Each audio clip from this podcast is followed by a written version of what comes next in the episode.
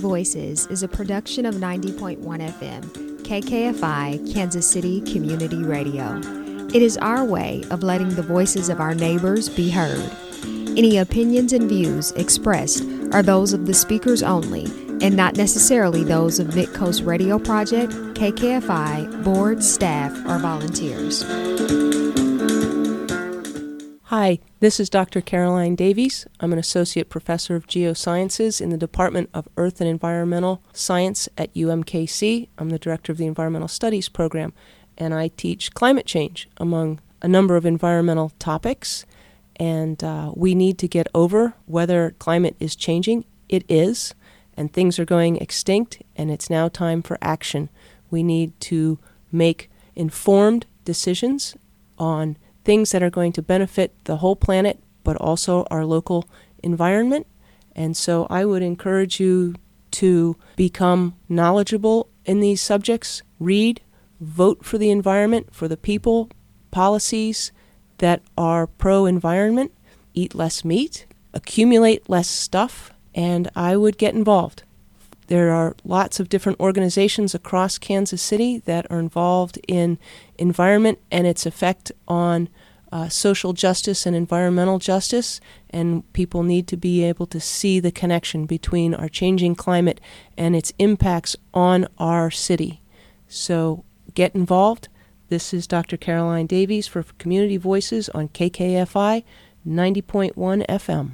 The views and opinions of this program are those of its host and guests and do not necessarily reflect the views and opinions of 90.1 FM, KKFI, Midcoast Radio Project, or its staff and volunteers.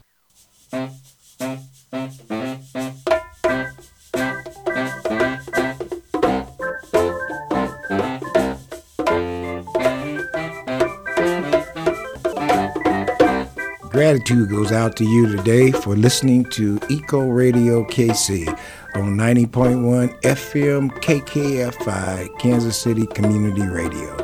This is a locally made exploration into positive solutions to some of today's ecological challenges for all of us working to create a healthier future for our communities and for the world you live in.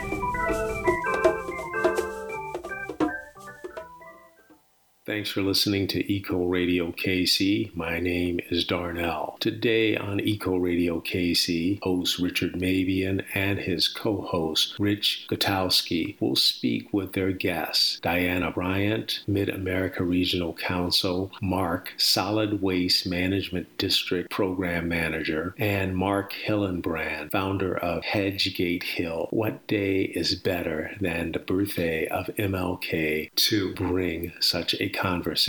After all, the words and deeds of Martin Luther King Jr. continue to inspire us. His call for justice and equality has changed the world, and this extends to a commitment to fight climate change. We celebrate Martin Luther King Jr. not only for his leadership in the civil rights movement, but also for his unwavering dedication to a just cause, and we have one climate justice. MLK said, we are caught in an inescapable network of mutuality, tied in a single garment of destiny. In today's world, this statement is the call for a just transition to a sustainable planet Earth. We are going to use this day to commit ourselves to taking action. Richard Mabion will speak about the community based concern for an independent pathway out of poverty. MARC has chosen to pursue the community community owned waste exchange, a beginning step to put the low income portion of population into a pathway out of poverty program. Mark Hillenbrand will show us how to find volunteers as teachers needed to train those who could become paid instructors in the program. Rich Gutowski will address the long range of employment possibilities. This is about efforts to keep recyclables out of landfills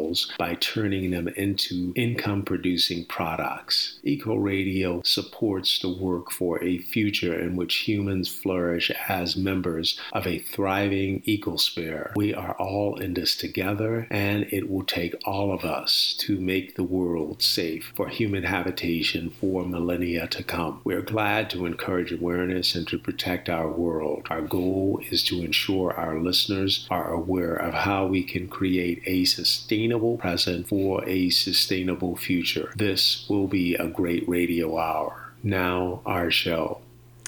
Okay, Richard, let's go. All right, good evening, everyone. It's, it's, it's, a thrill for me to be here. I'm not for sure this might be my first Martin Luther King show here on Eco Radio, if I'm not mistaken. But uh, I, I made sure I got the date before I even knew what I was going to do, just because uh, I felt like it was time for what we have accomplished, uh, me and my, my, my host over here, Rich, uh, as we move forward. And, and we've made some tremendous strides. And uh, you heard them saying we have Mark uh, uh, uh involved with us now, and uh, I'm going to introduce uh, Dianna here in a second, and and we also have a framer that, that can take what Rick and I come up with in our out of box way of thinking to put it back into some kind of format that uh, will cause other folks to see it and realize this is maybe something we should be doing. But before I go to our show, I want to stop, like I always do, when there is something going on in our in our environment, whether it's local, national, or mm-hmm. international, to make sure our eco radio show is telling our people, the people who listen to us, to make sure you understand what we are dealing with.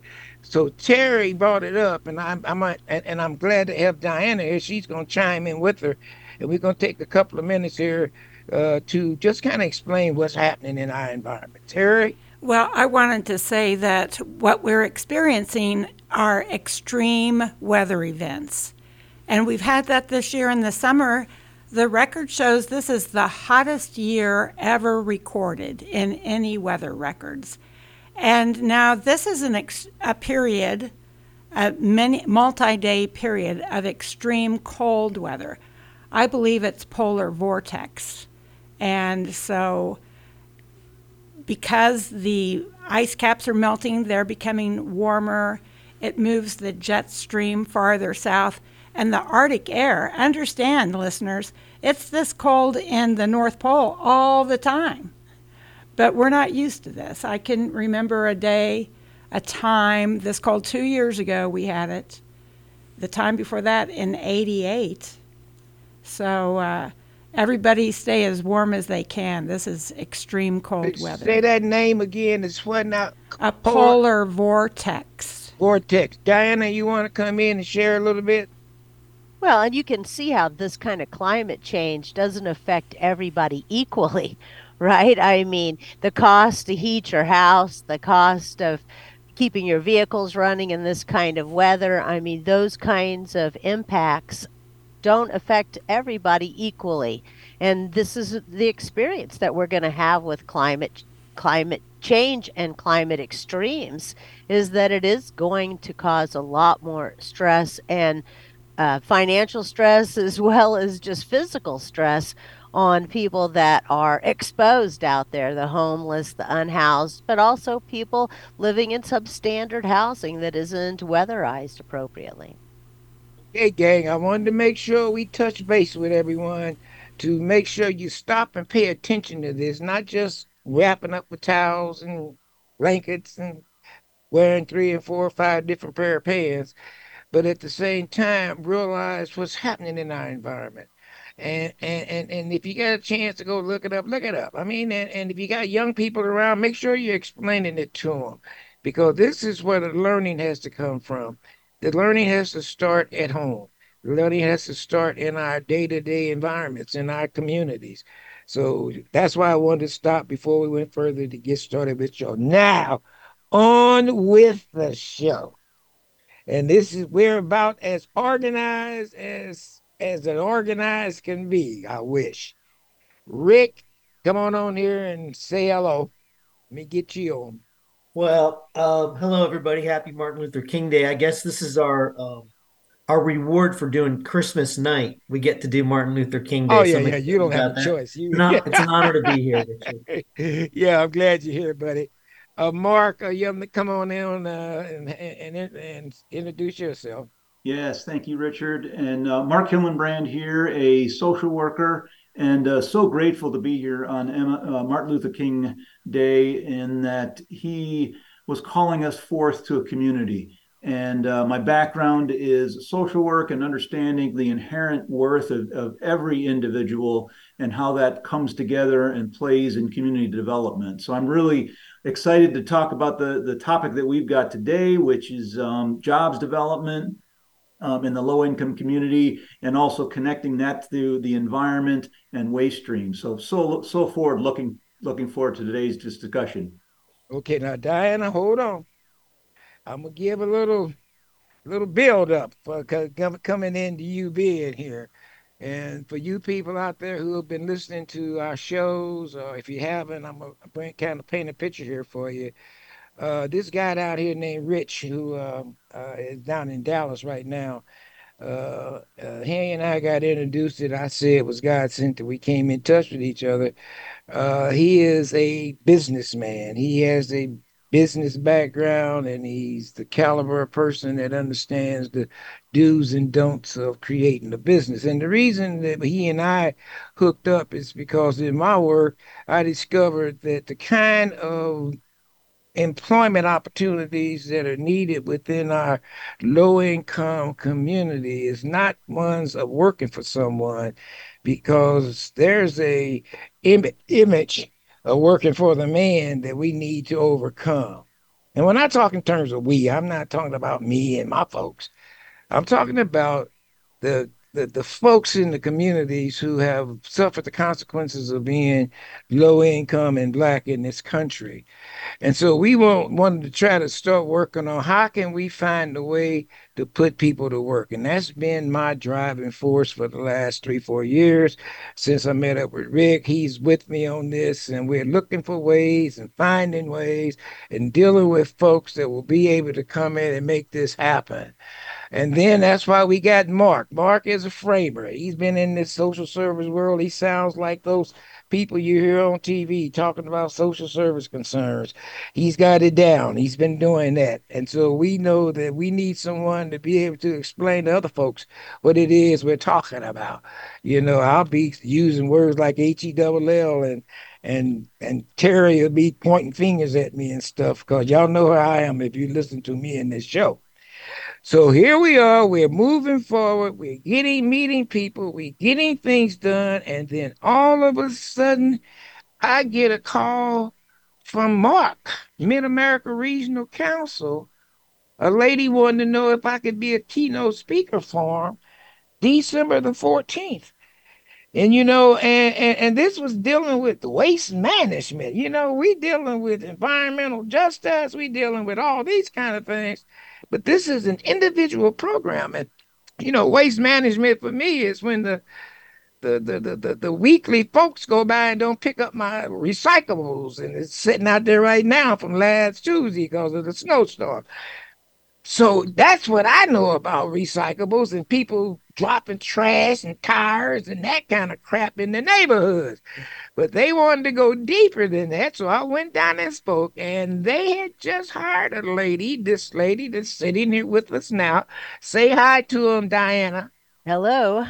There she is. So that lets you know she is here. And I'm going to let her tell you about herself when we go into her. Because I started this show differently, I'm going to have to watch my time here. Uh, let me see where I'm. 612 when we supposed to be taking a break. at 6 what? 17? Okay. So we got four, four, four minutes here. And so we decided we, we all of a sudden they're coming to me and they got a plan they got a plan of how to create some employment opportunities in the inner city. Quindaro. Now, you know, that just thrilled me to death. And so we started talking about it.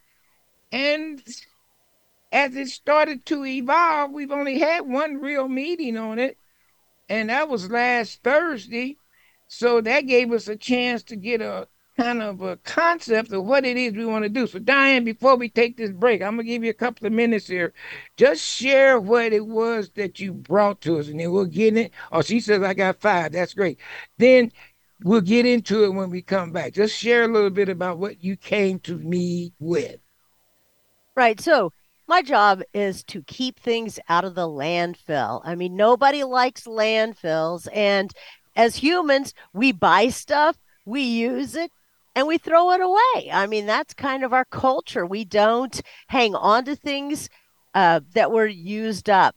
And all of that stuff goes into the landfill. And so that's not environmentally good for anybody.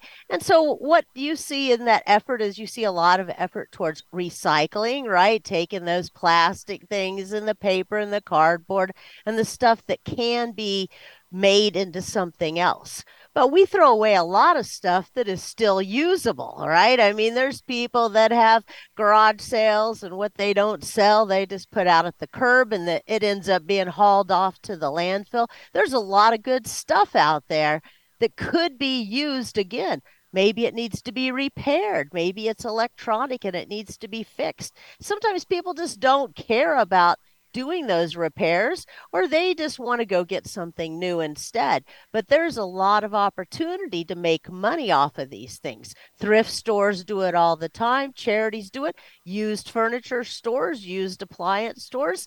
A lot of people on Facebook Marketplace are already kind of doing this kind of business, right? It's not always about working for somebody else. Some of it is being your own person finding a way to take this trash and turn it into somebody else's treasure.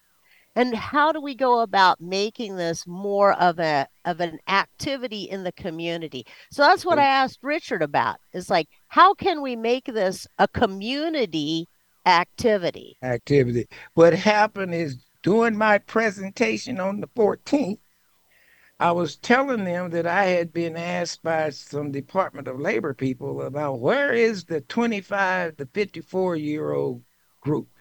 They saw them as being missing in action. And they said, you know, they thought they was either disabled in school or in jail. And so they did a, a, a study and found out, no, that's not where they were. And, then, and then they asked me, well, Richard, since you out there on the front line, do you have any idea where this group is? I said, do you ever see these people that drive in front of the trash truck every day? And they're picking up the salvageables that are out there on the streets. I said, though that is where those people went. And that brought that group into the conversation. And I said, they have threw their hands up. They are tired of the way the world of the work is going. And they've made that statement about, I'm not going to take it anymore. I'm through.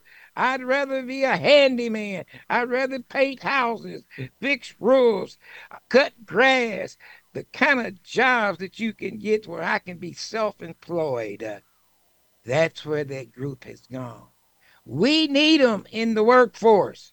So that's why I told them we're doing everything we can to attract the attention of that group. I call them Uncle Bob's, Aunt Mary's, that group that we don't see anymore. They're looking for independence and they're getting it is what they're out there doing. Well, because I said that in the meeting, that caused Diane then, who had just who got hired to do this, to make contact with me to say, wait a minute, let's talk. We like that group you're talking about. And that's what got us to where we are. I did good, y'all. I got she got one finger up. Let me know it's a minute before we go on break. So when we come back, we gonna pick it up from here and take it into the meat of what we're trying to do. This is Richard Mabion at KKFI 90.1 FM. We'll be back. Tune in every third Thursday of the month at 7 p.m. for the People Power Hour, brought to you by KC Tenants. Every episode will address different aspects of the tenant struggle and America's problematic history with housing by providing in depth historical analysis, testimonials, and stories from leaders who organize in their communities and who envision a better world where housing is treated as a human right. So please tune in every third Thursday of the month at 7 p.m. for the People Power Hour, brought to you by KC Tenants. Homelessness in Kansas City is up 37%. You can join Restart Inc. by visiting the Kansas City Museum to view The Road Home. This exhibit shares stories, incredible portraits, and video of 18 Restart participants as they share their journeys from homelessness to housing. You can visit restartinc.org for more information.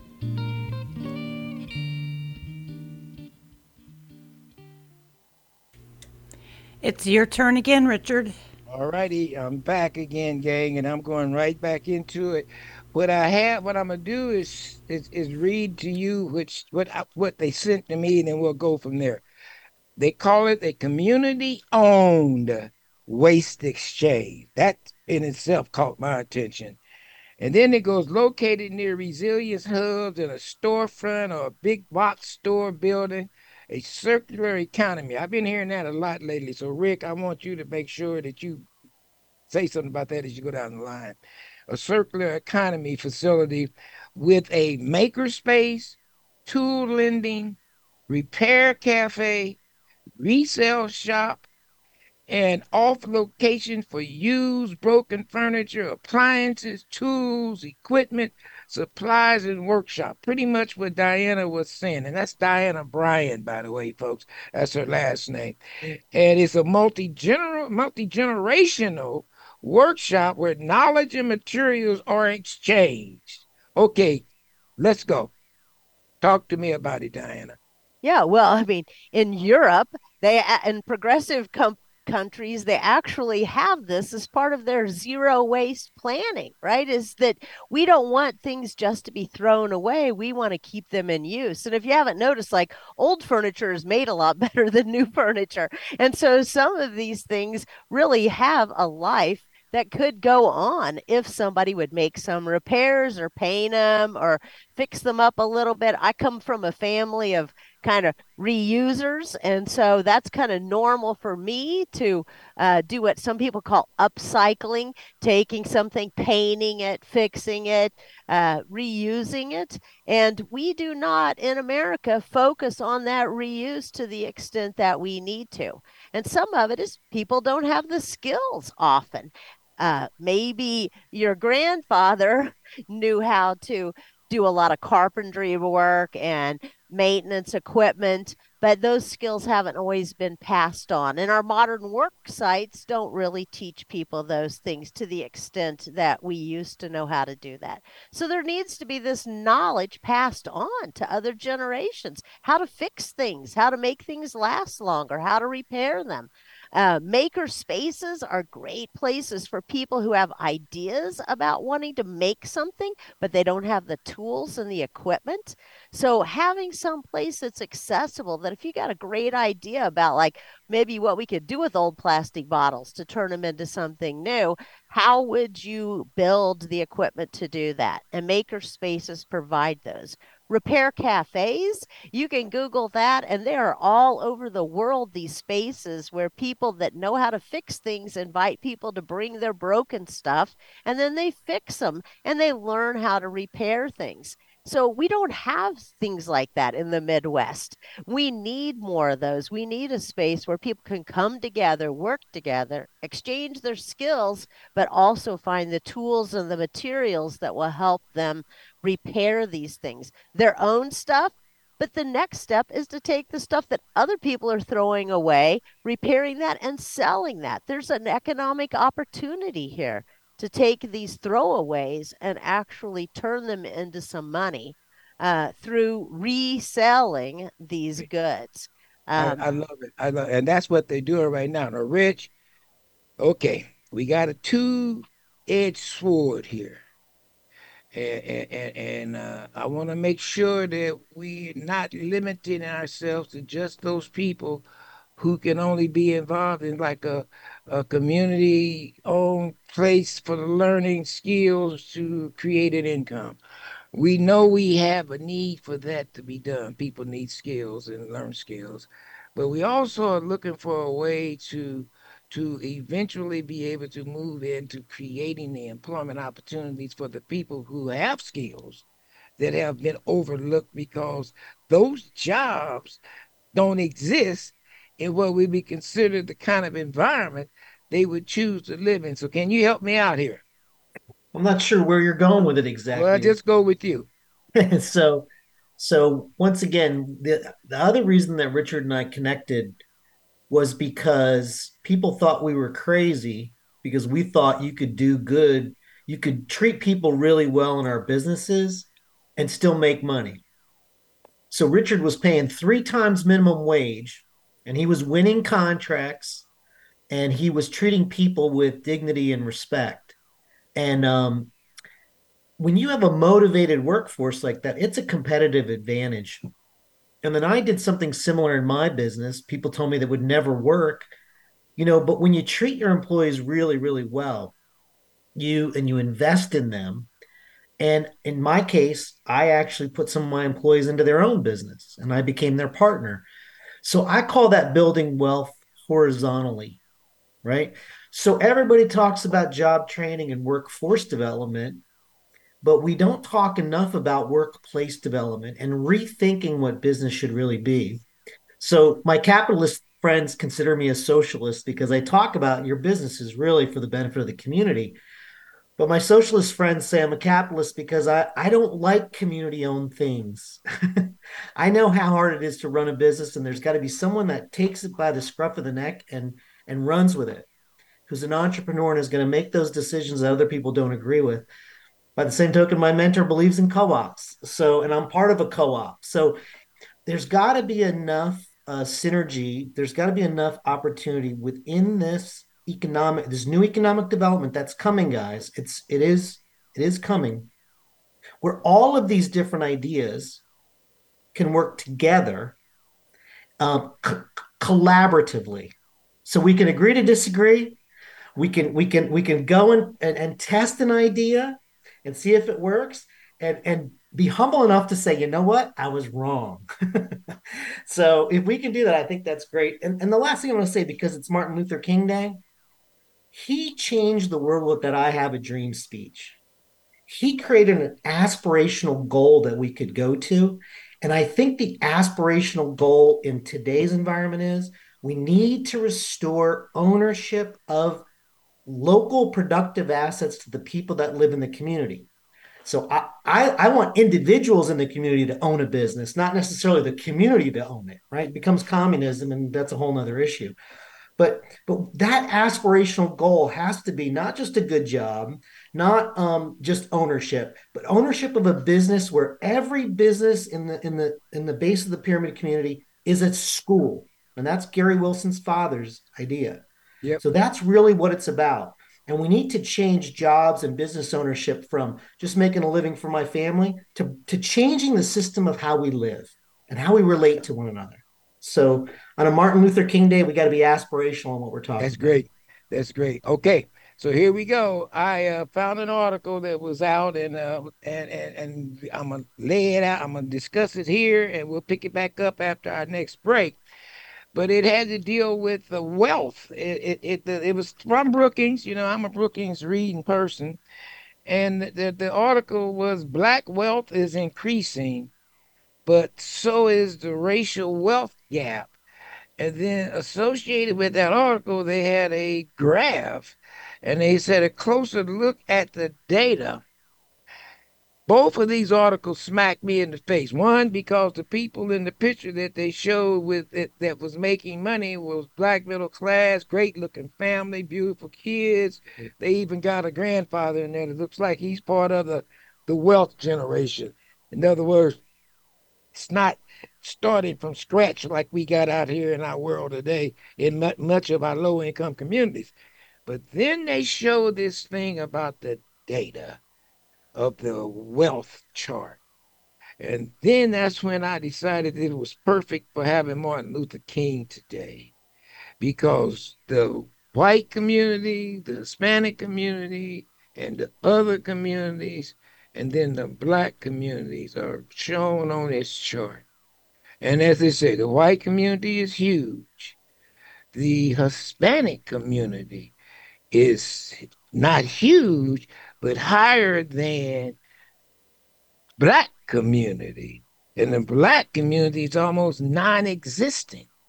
If you ever get a chance to see this chart, if you look up that story on Brookings, black wealth is increasing, but so is the racial wealth divide. You will be amazed at the lack of black wealth.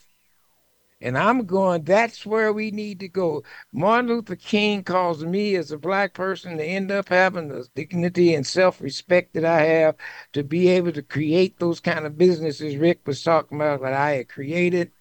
But now it's time for us to go to the next step and start creating ways for people in the community to be able to begin creating some businesses. I agree, Rick. It's not about the community owned, but this program we're talking about is, I consider it the beginning steps of people feeling free. And that's what they got when they worked for me. It was the beginning steps of people feeling free, having to make decisions, making a mistake without worrying about getting fa- getting fired. We need to have a place for that kind of, uh, of I hate to use the word training, but opportunity to exist. Going back to Gary Wilson's father, he was a fireman, and if I'm not mistaken, his fire chief is on the line listening at this program. Uh, t- he said that every business in the inner city should be a school to teach people how to be in business. And that's what I see this this community owned waste exchange as becoming for us. And when we come back, we're going to be able to talk about the kind of things that we're going to be looking for to make this start. This is not an end results area here. We're at the beginning of something that we want to be able to create that would be the beginning steps of a pathway out of poverty. Now I'm gonna mark when I come back in, and you are our leader in our side of the story with Dianna. Okay, do we want to? Will you ain't gonna ever keep me and Rick shut up, but I want to make sure that that kind of conversation we want people to hear that is coming from you two. You got that? All right. I mean, uh, uh, uh what? Say something, Mark. She said she's got three fingers on me. Yeah, I, am Um, what, what's coming up for me is, uh, and, and Rich kind of touched upon it, is the the importance of uh, uh, ownership and ownership in business and the ability to generate wealth. And this this new economy is coming, and the the new economy is also going to impact the social service industry. And what what we want to do is we want to empower people rather than be a place to um, uh, you know just to to to assist but, but social work is about connecting to the inherent worth of the individual and helping them become successful and um, develop generational wealth. And so i think that's that's part of what we're doing here in in connected with the waste reduction for the environment and the uh, the the the the change in the economic system where we're we're going to see a change with so much wealth at the top and very little at the bottom.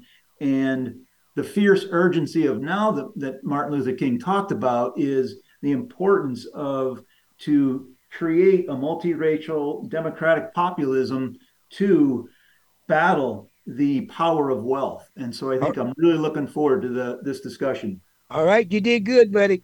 All right, gang, this is Richard Mabion, and we're here at Eco Radio, and we got to take a We got a lot much longer break this time, but we will be back. Ninety point one FM. Hi, this is Maria Hall, co-host of Law and Disorder. Thank you for joining us on Tuesday mornings, 9 a.m. here on KKFI 90.1 FM in beautiful Kansas City, Missouri. We're now moving to Monday, 7 p.m. as of January 2024. That's Monday, 7 p.m. Law and Disorder will be now broadcasting Monday evening, 7 p.m. So keep it locked in right here to KKFI 90.1 FM.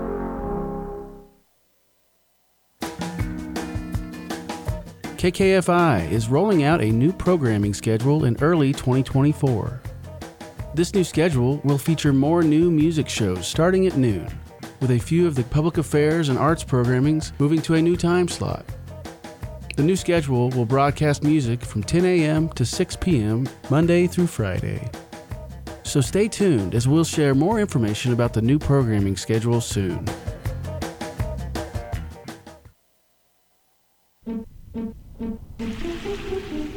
Welcome to World Ocean Radio.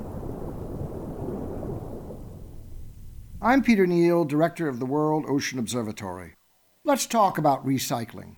The idea is certainly not new in that for millennia humans have maintained and reused tools and resources as part of an essential economy based on what is available, what is the need. How do we turn bad trash into good cash? Here are some thoughts. First, what if we refrain from creating the trash at all by conserving or using less of the things that enabled its making? Use less plastic by not using plastic bags, rejecting plastic packaging, substituting reusable containers, glass, not Tupperware, for just one example. These small individual protests and many more such similar actions are easily done now by any of us and our families at home. Second, what if we recycle more by insisting that all plastics be recycled, that all engine oil and fast food frying fat be recycled, that all manufactured items be made of recyclable products, or if not, carry a penalty deposit for the true cost of their safe disposal?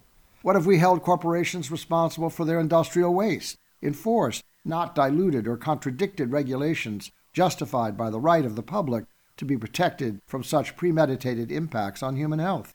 Some of these have been tried and successful until they are subverted by the narrowest interest that asserts mean shareholder return over basic human rights. These too are achievable through political will. Finally, what if we built a new economy on a recycling ethic, a price or tax structure built on the inherent value of reuse, the concept that an item is more valuable if it can be used longer, or it can be reused for a process and production that exploits and affirms its economic basis again and again in a cycle of maximum utility and return? What if it costs more, not less, to purchase a non recyclable item built from a waste based process? This would not be a new principle on earth. It too is achievable as the revival of a principled behavior that attacks waste at its irresponsible, antisocial core. Without substantive recycling, in these ways or others, we perpetuate waste. Waste is excess. Excess is pollution. Pollution dirties our air, corrupts our land, fouls our water, poisons our ocean, and diminishes our future. World Ocean Radio is produced by the World Ocean Observatory in association with WERU FM, Blue Hill, Maine. World Ocean Radio is distributed by the Public Radio Exchange and the Pacifica Network. Find our podcast on iTunes and at worldoceanobservatory.org.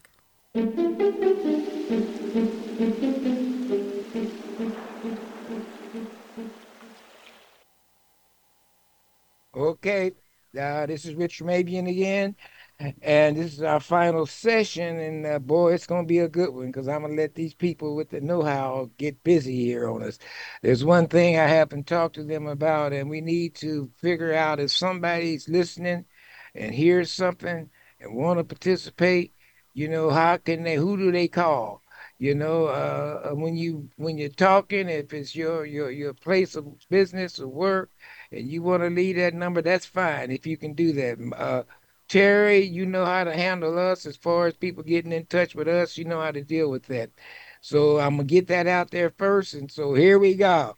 Uh, Dianna, get us started. Okay, well, I'll say I'm proud to be maladjusted. And my favorite MLK quote is that the saving of our world from pending doom will come not through the complacent adjustment of the conforming majority, but through the creative maladjustment of a non conforming minority. So I'm proud to be maladjusted and, and to think about trash and how we can make money off of trash seems kind of wrong headed, right? Because this is something that we don't think is worth anything. But that's exactly the opportunity that exists is that we make a lot of this and it is around and it can be turned into some type of profitable use reuse as the ad that just yes, came on before we got perfect. back right so yes. how do we make this happen and some of it comes through people's involvement, right? It it is something that we need people that want to see this kind of vision happen to be willing to get involved. Get involved as seamstresses that will help other people learn how to sew, as uh, repair people who know how to fix things, as carpenters that know how to help, you know, repair furniture, upholsters, all of these skills that used to exist that people knew how to do are fading away. I mean, these have not been passed on from generation to generation. You don't find upholstery stores around. You don't find the places where this work gets done. It's hard to get shoes repairs or anything yes. mended, right? And so we need to acquire these skills again. We need to relearn these things that our grandparents knew how to do all of the time, that kept them from having to buy things new all the time because they knew how to keep using things over and over again and keep them around.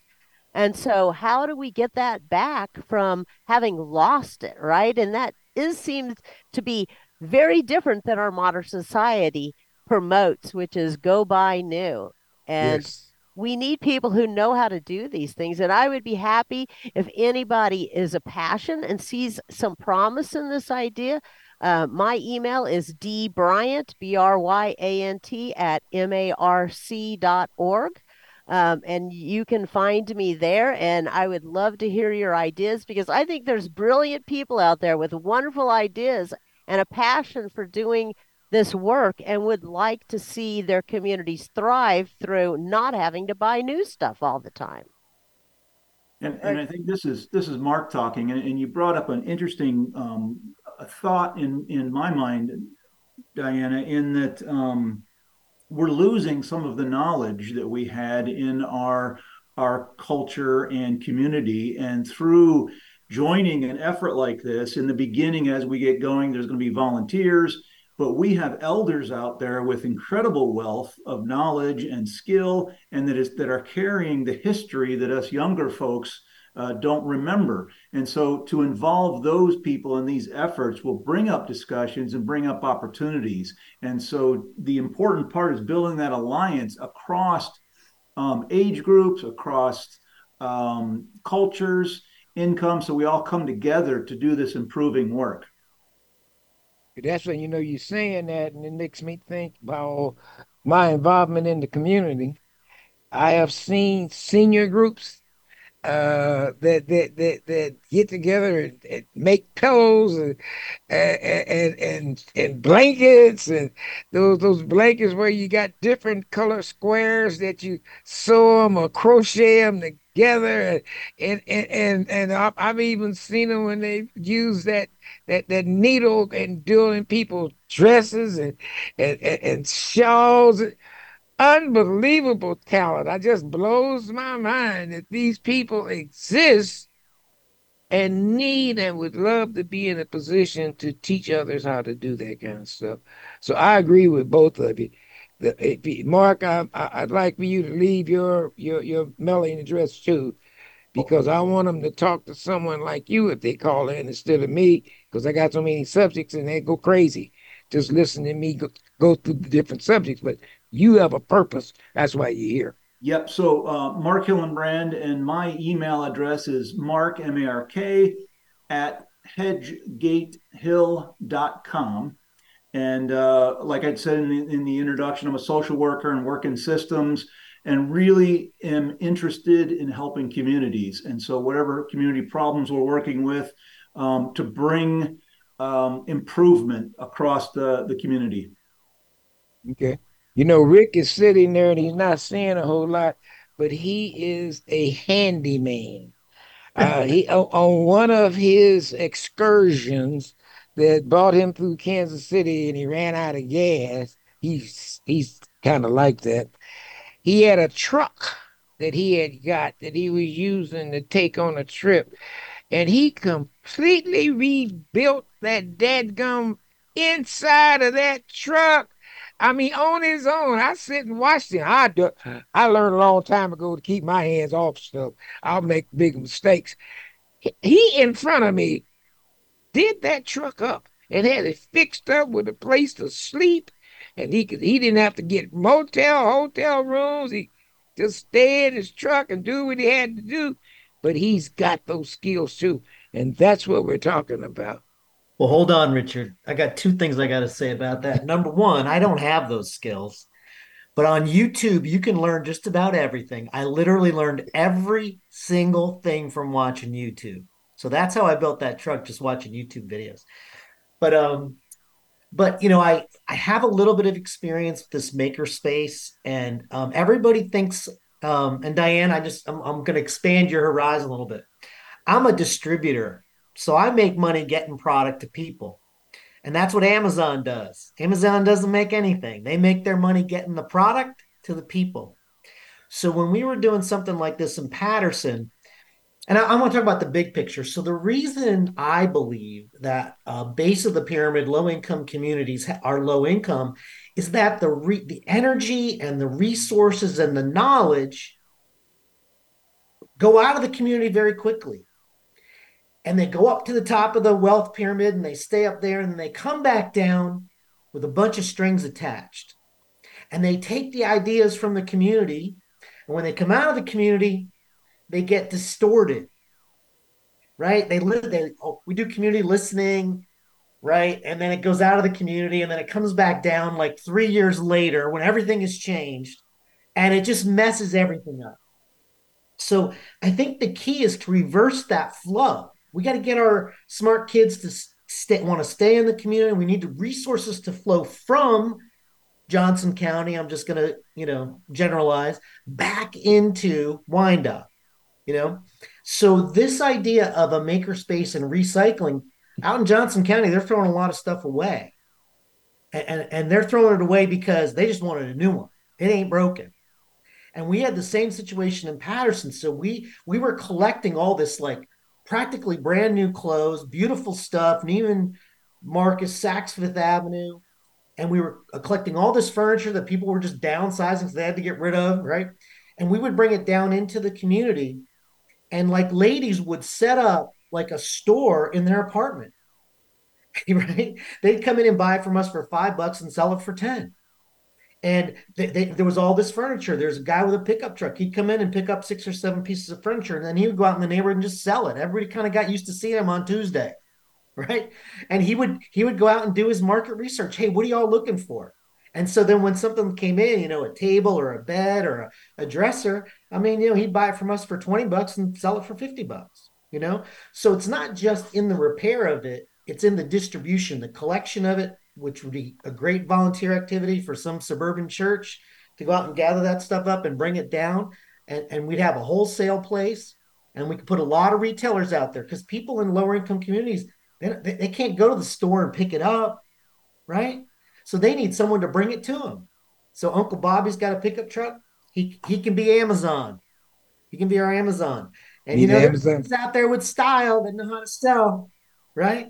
They can they can come in and buy our wholesale stuff, and they can set up a little store in their in their apartment or their house. I, I, I can't help whenever we're talking about this to think about uh, one of Jesse Jackson's statements, and I appreciate all of your Martin Luther King comments that you were making. Uh, but to go along with what was happening during that period, Jesse Jackson had that statement about keep hope alive. And I'm telling you, every time I think about what we're talking about doing, that's what I see that is creating. It's causing people that's sitting around going, What am I going to do? I mean, you know, uh, the day my, my my my my battery died out on me sitting out there. What am I going to do? And for people now to have a way to realize they can do things to be able to make that money, that is beautiful. And we need that in our low income community. Beginning. Now, understand, this is a beginning. I don't expect someone to be trying to retire from what we're talking about. It might be, but I'm talking about for people to start feeling good about fitting into society with some dignity that is what I'm pushing from my perspective to work with Diane and them to create that kind of an establishment that people will feel good about being a part of it because they're showing others. People need to be able to show others what you can accomplish. And now we finally got a way to catch this group this group that's out there that I quit. I'm gonna quit school when I'm 16 and be the next Jay Z rapper. And now they're 35 and got a woman that they love and some babies and no marketable skills. I'm saying we need to be able to reach that person and give them a second chance in life. And that's what this means to me. Creating, I know about the makerspace. I had a friend that was doing one up there at KU. And every time classes would end and students would leave, they left all their junk right there at the school. And they would go into school and get that stuff and bring it out and put it in a place like that. All right. And and I think um, this, this let, let's bring back in the environmental piece because the environmental piece um, keeping waste from the landfill oh, yeah. and um, its impact on the low income community um, it's it's kind of a double improvement here is that we get to bring in job skills and we also get to address some of the injustices that are happening in the low income community um, in both the environmental crisis and the way that we manage um, uh, waste in our society. Yep. And don't negate a workforce. See, some guy, because of this tendency to lo- re- rebuild locally, because of the failure of the pandemic, all that fighting that's going over there right now with them goods coming through the canals, you know, if we can get manufacturers, which a lot of people in the real world are looking for ways to do that, to build locally, it cuts their expense, it makes things available. We can't go through what we did before. This would be a great place for creating a workforce. The thing that would prevent someone from wanting to get into those kind of situations is who's going to work the job. We don't have any people that we can use as a, as a, as, as, as, as a force, a workforce. So if we, as Rick talks about, creates that workplace in such a way that it's, it's exciting for people to want to be there, then that's going to increase their motivation for that workforce. Okay?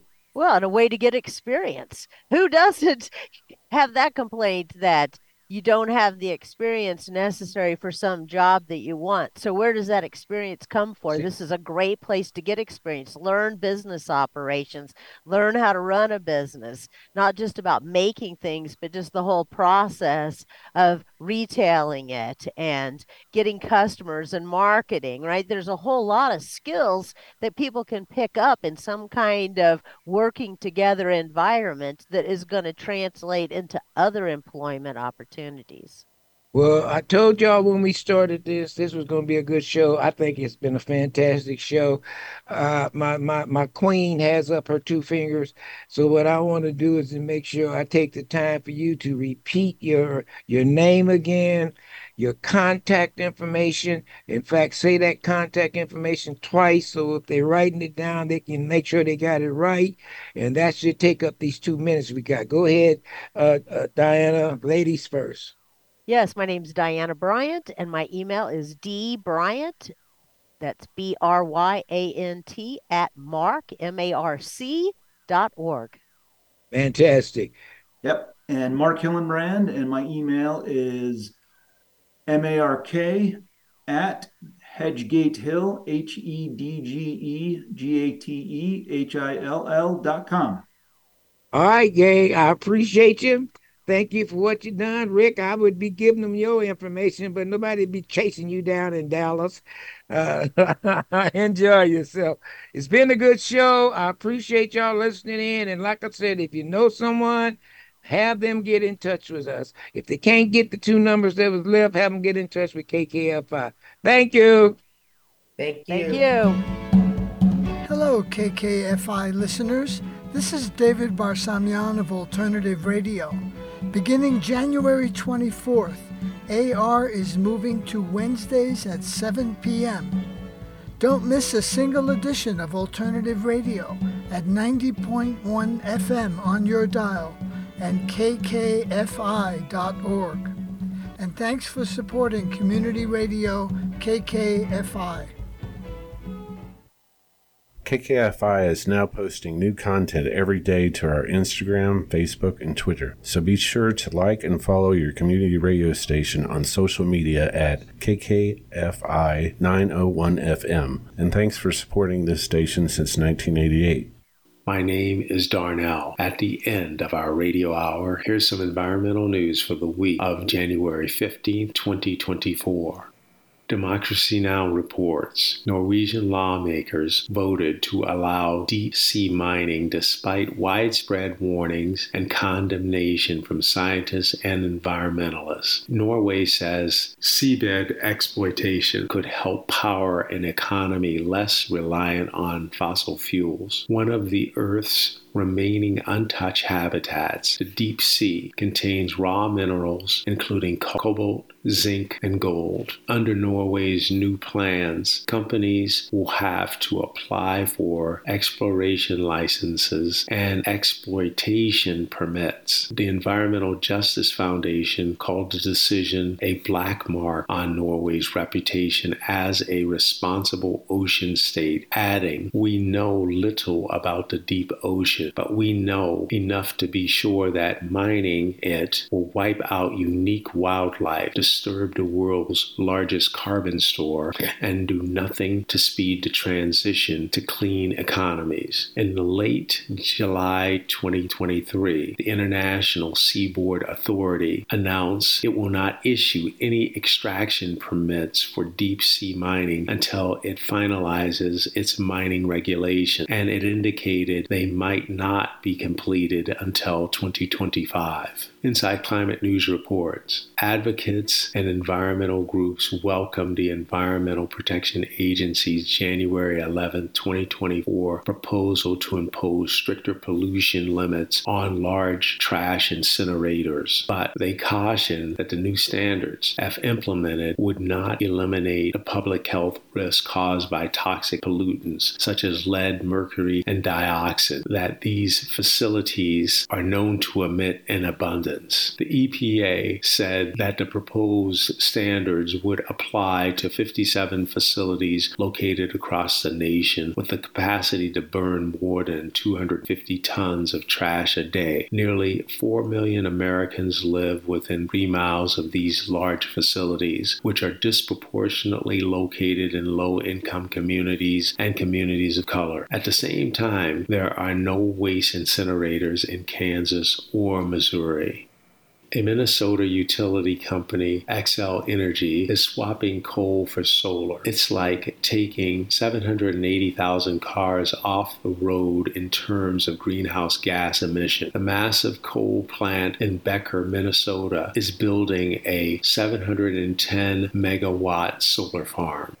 There's evidence to help explain how nanoplastic and microplastics are in our blood, in our intestines, and in some of our organs. Two studies shed alarming light on all the tiny plastic particles that humans are consuming every day. A liter of bottled water may contain nearly a quarter million pieces of the smallest particles of plastic. These nanoplastic particles are so small that some make their way into human blood and placenta fluid. The bottled water study done by researchers at Columbia and Rutgers University was published in the Proceedings of the National Academy of Sciences. The journal Environmental Pollution published a paper from scientists at the University of Toronto and the Ocean Conservancy, which found that nearly 90% of 16 different kinds of protein commonly eaten by people, including seafood, chicken, beef, and even plant based meat alternatives such as tofu and veggie burgers contain microplastics.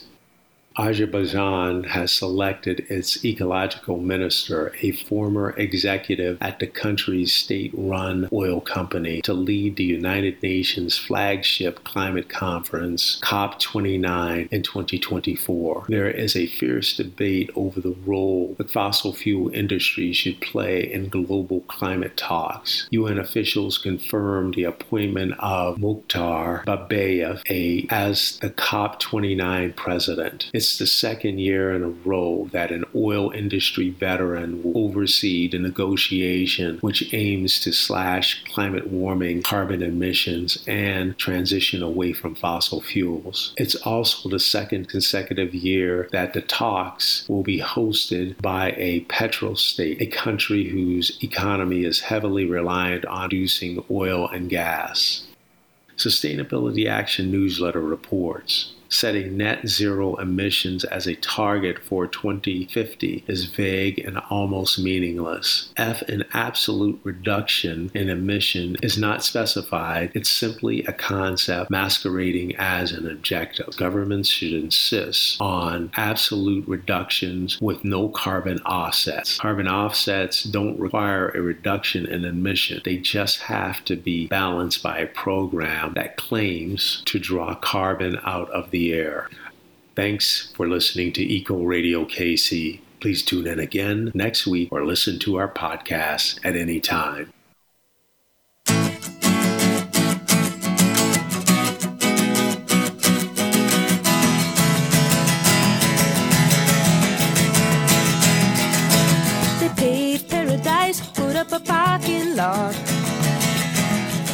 Thank you for listening to Eco Radio KC on KKFI 90.1 FM, Kansas City Community Radio. Eco Radio is brought to you each week by a team of collaborators, including me, Craig Lugo, Terry Wilking, Brent Rysdale, Bob Grove, and Dave Mitchell. The opinions expressed are those of the hosts and guests and not of KKFI and or the Midcoast Media Project. You can find our calendar and a podcast of each show on Eco Radio KC's Facebook page, as well as on our show page at kkfi.org. This is Richard Mabion, and you can send inquiries and comments to our email at kkfi.org forward slash contact or message us on our Facebook page. Up next is Fiesta Musical, followed by Noche Mágica. Our outro music is Big Yellow Taxi by Joni Mitchell. Don't it always seem to go that you don't know what you've got till it's gone?